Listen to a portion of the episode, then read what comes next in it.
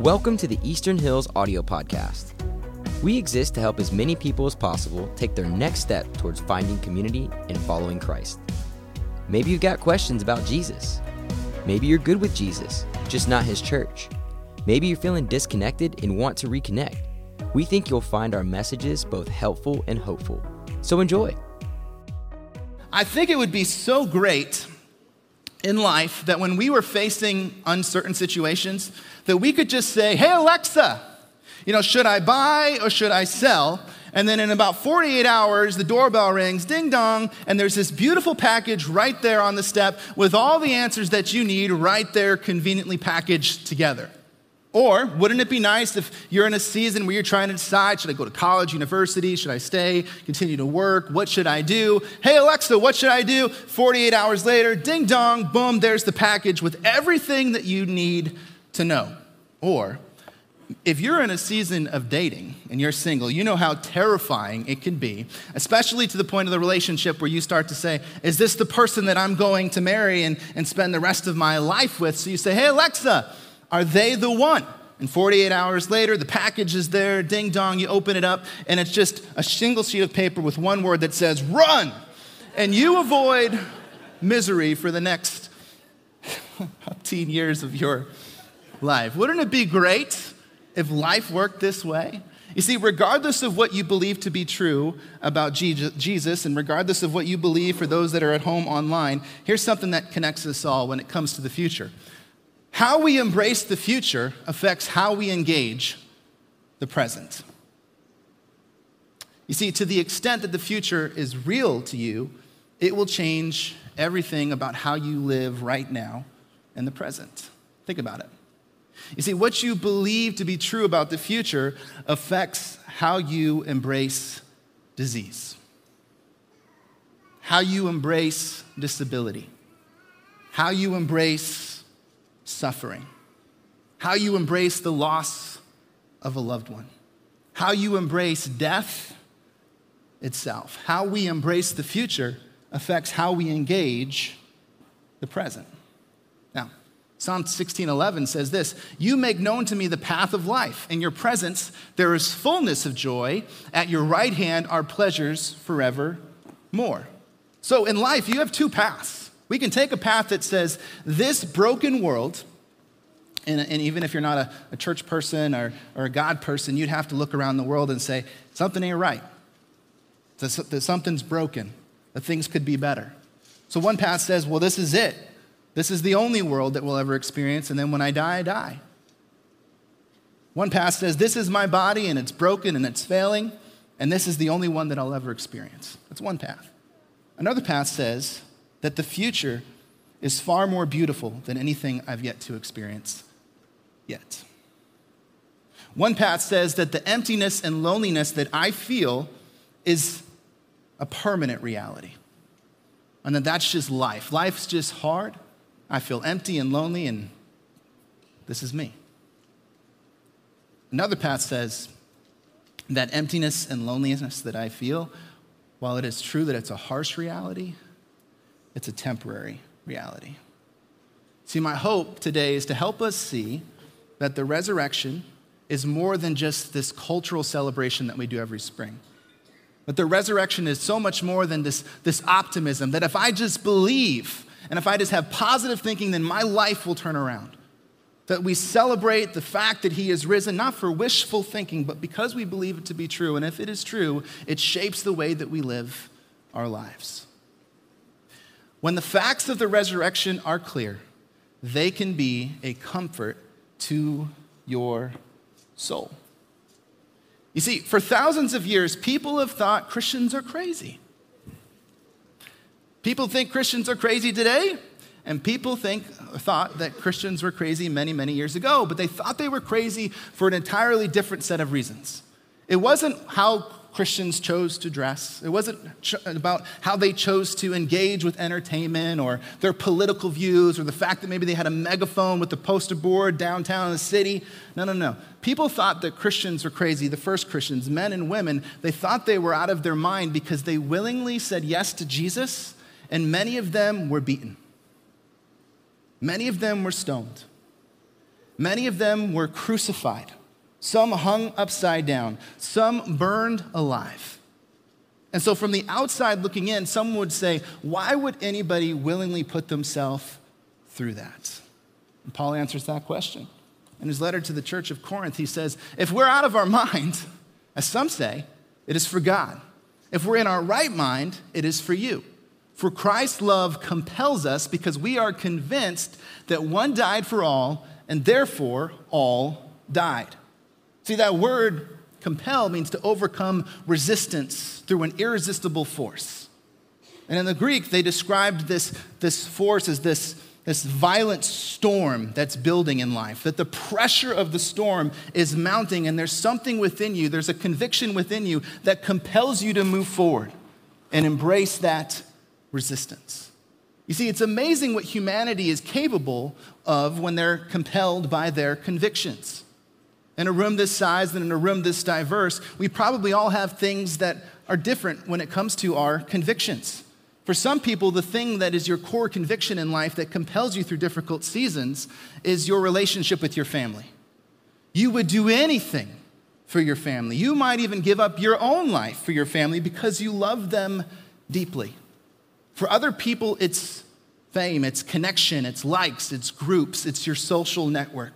That's the thing that is one of your core convictions that compels you in life. And then for some, it's fortune. It's that next thing. It's that, that next adventure that you're longing for, that thing that's going to make you feel better about, self, about yourself and life itself. Your convictions compel you. But what's interesting is that as diverse as our, as our, our convictions are, as we think about people in history, successful people in history, you think about someone like Abraham Lincoln, who lost an election eight times before becoming the president that we know him to be personally suffering a nervous breakdown before becoming the leader that he became to be. Why? Because of a conviction that compelled him. It's amazing what humanity is capable of when we're convinced that something is true. So, my question today is this What was it for the men and women that compelled them to follow after Jesus? Even when they were staring death in the eye. What was it for them? Paul explains. And he died for all, that those who live should no longer live for themselves, but for him who died for them and was raised again. You see, the resurrection isn't just for those that feel strongly and think weakly. The resurrection is for those that think hard and think well. One pastor I served with had this, this phrase that's really stuck with me through the years. He says, Facts are our friends. Facts are our friends. Facts matter. Because sometimes we respond in life through our feelings, and we're responding to something that is not true. Think about it. My wife was telling me uh, recently, she was talking with some of our neighbors, and they were talking about uh, an experience that happened in Florida. This, this group took off, and then they had to, to land again, and so everybody on the plane was shaken up. You can imagine going through that type of experience, and you're thinking, I don't know if I want to get back on that plane again. But what this group chose to do is they chose to rent a car and drive from Florida all the way back up to New York. But what's interesting about this is that statistically, they had a greater chance of getting in a car crash and dying than dying on a plane. Facts are our friends. So, what do we know to be true about the resurrection? If the resurrection is going to be a fact that brings comfort to our soul, how do we get there? A couple things. Number one, empty tomb, and number two, eyewitness testimony. If there was only an empty tomb and there was no eyewitnesses, then people would have assumed that the body was stolen, that someone took it. There was, there was in the dead of the night, there was this massive operation, and they stole the body. And at the same time, if there were only eyewitnesses and there was no empty tomb, then people would have said that they were hallucinating. But it's not just that there were there to, people there to witness an empty tomb, it's who was there. You see, culturally, during this time, women were on the sidelines. And so, if you were going to start a movement, if you were going to start a new religion, it's not women that would be at the center of the story during this time. And yet, that first Easter morning, who was there? Women. And it was women that significantly funded the ministry of Jesus. These things are true, and if you were making something up, these are the facts that you would leave out of the story.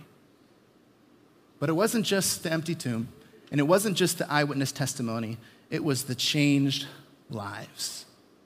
You see, the disciples went from uh, being self seeking cowards to self sacrificing, courageous leaders. Understand, the disciples were not like SEAL Team Six, they were a band of misfits, constantly getting it wrong, often not getting it right. So, what changed for them? How did they have this newfound confidence? It was the resurrection. But it wasn't just the resurrection that changed the disciples, because you could say they had a lot of skin in the game. There was a lot of investment there because they spent a lot of time with Jesus. But the resurrection didn't just change them, it began to shape humanity and it began to shape culture. Take a look at this emerging virtues post resurrection. Things that weren't everyday household values until after the resurrection. Things like empathy, humility, self sacrificial love, care beyond your family. Before the resurrection, you cared for your family and you did for you and you did for them, and that was it.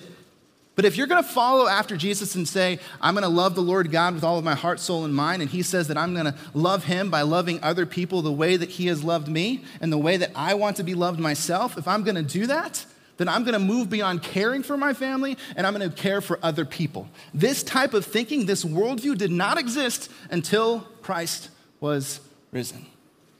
And now, these are the values, these are household values that people assume. Well, of course, people naturally embrace these values, not so. These came in to practice post resurrection. And it's these values in which we get rescue missions and hospitals and parachurch organizations launched in a movement rooted in things that only existed post resurrection. So let's review empty tomb, eyewitness testimony, and changed lives. And these are just some of the facts around the resurrection. Today, as you leave here, one of the things that I'd love to share with you is this resource. It's called The Case for Easter, and the author's Lee Strobel. And the reason why I think you should pay attention to it, because his story is this that he was a skeptic, he was a journalist, and he set out to say, I'm going to prove these crazy Christians wrong. So I don't have to go to Easter or go to church on Easter anymore. I'm going to do all of the research, and in the end, I'm going to finally be able to look at my friends and family members that love Jesus and say, You are wrong. And you know where that journey took him? To the cross and to the resurrection. And he too became a follower of Jesus. My hope is that our church becomes the type of church where no questions go unanswered and that we follow truth wherever it leads. But those are the facts. How do they bring comfort to your soul? Because how are they just not another historical book to read? How do these provide meaning and significance to your life? Here's a question How many of you have ever gone bungee jumping before? None. None. Anybody? Anybody? Okay, a few. All right, I see some hands. Here's the deal I look at bungee jumping and I say, absolutely not. Why would anyone on earth ever put themselves through this?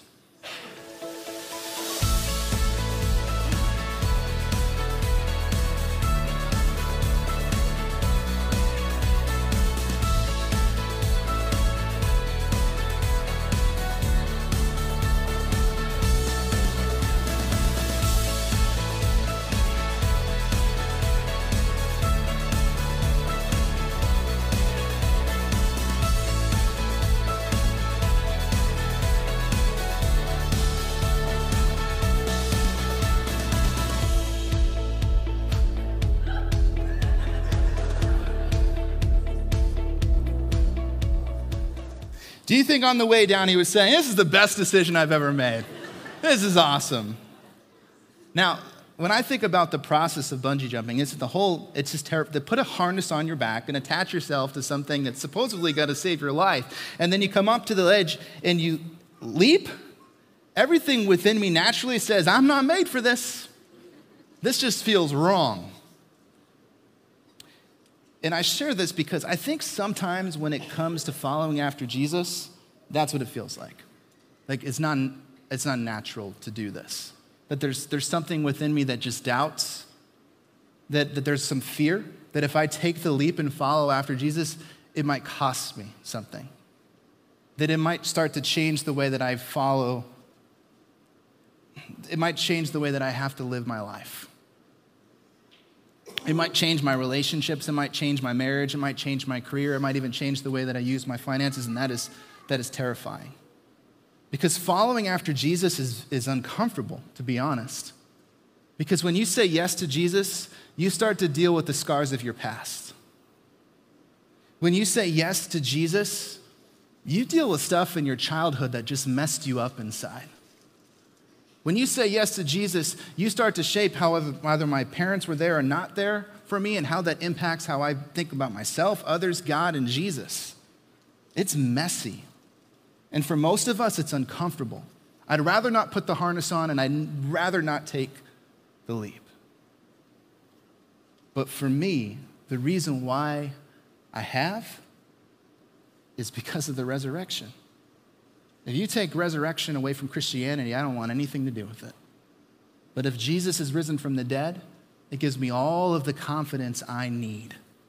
Because the promise is that Jesus is with me always, even if I take that leap, and as uncomfortable as it is, I can do it with Him. Uncomfortable, yes. Easy, no. But the promise is that He's with us, that He's present with us. Paul explains. He says, If you declare with your mouth Jesus is Lord and believe in your heart that God raised him from the dead, then you will be saved. But what's fascinating about this verse is that it's often used to have a conversation with someone that hasn't said yes to Jesus yet.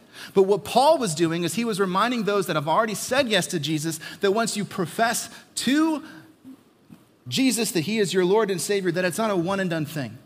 That it's something that we do each and every day when we step on the ledge and say, God, I don't know if I can take the leap. The resurrection is what provides that comfort for our soul. He says, For it is with your heart that you believe and are justified, and it is with your mouth that you profess your faith and are saved. Saved from what? We're saved from the wrath of God.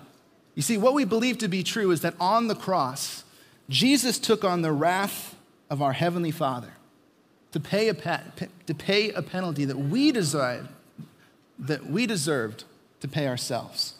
That between us and God was this gap, and that gap was sin. And the, the simple definition of sin is that we fall short of this standard that God has for our lives, and that sin separates us from Him. And so the only way for us to enter back into a relationship with God is for Jesus to take on the wrath of our Heavenly Father. And that's why he was put to death. And if he is risen from the dead, then all of those that place their faith in Christ are redeemed. That God now sees them the same way that he sees his son clothed in righteousness. This was the message that Paul was reminding them that in the face of persecution, persecution, in the face of adversity, he says, Preach this message. As scripture says, anyone who believes in him will never be put to shame. For there is no difference between Jew and Gentile. The same Lord is Lord of all and richly blesses all who call on him. For everyone who calls on the name of the Lord will be saved. But let's go back to where we started. You see, where I started was that wouldn't it be nice that if we were looking into the future, we could say, Hey, Alexa, help me with this situation. And then in 48 hours or less, all of your answers are right there at your doorstep. I can't promise you today that your life will get better. I can't. I can't promise you that there'll be some sort of radical change tomorrow or the day after that. I can't. But what I can promise you is that for all of those that have received the gift of God's grace, I can promise you that your future is secure in Christ.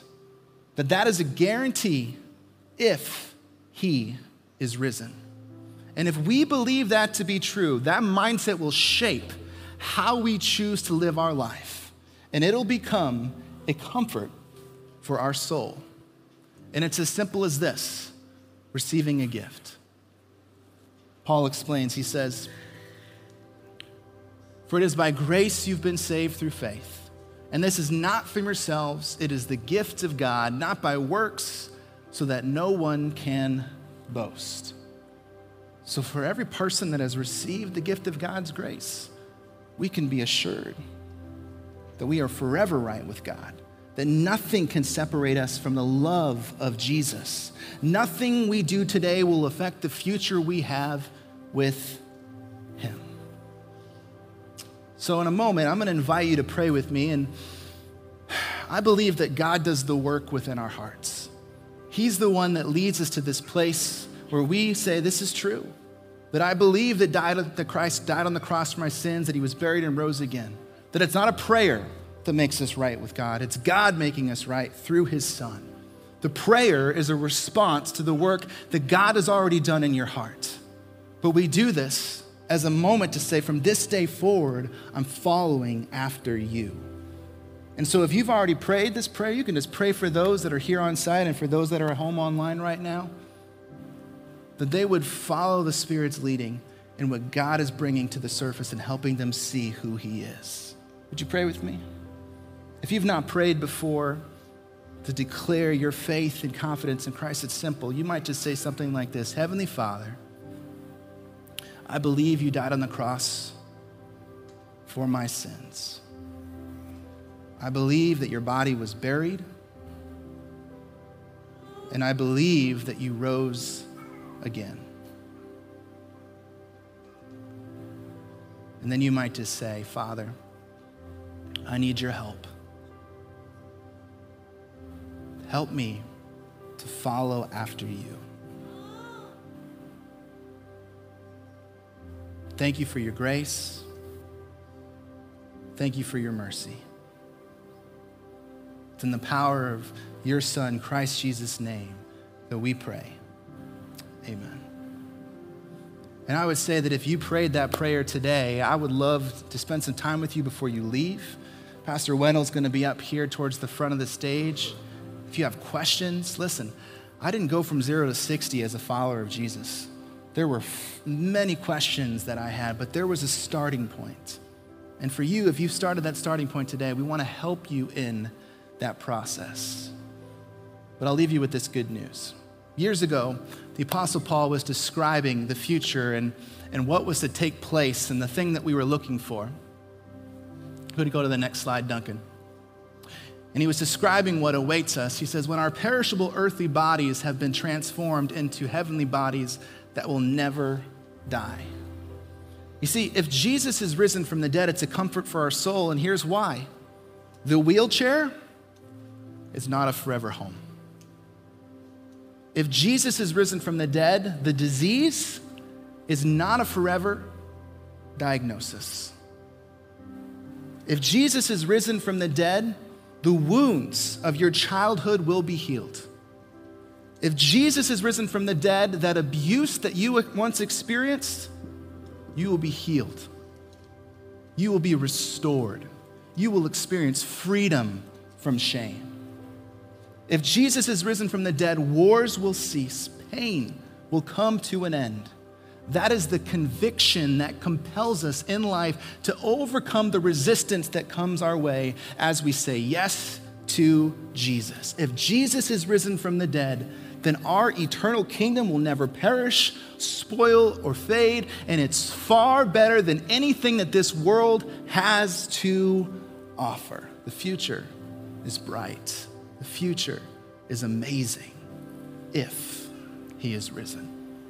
Thanks again for listening. We hope you enjoyed this message. If so, we invite you to subscribe to our podcast. For more information about Eastern Hills, please check out easternhills.org. We would love to pray for you. Email your request to office at easternhills.org. If you would like to donate to the ministry of Eastern Hills, click the donate button in the upper right hand corner of our website. We look forward to connecting with you again next week. Take care. God bless.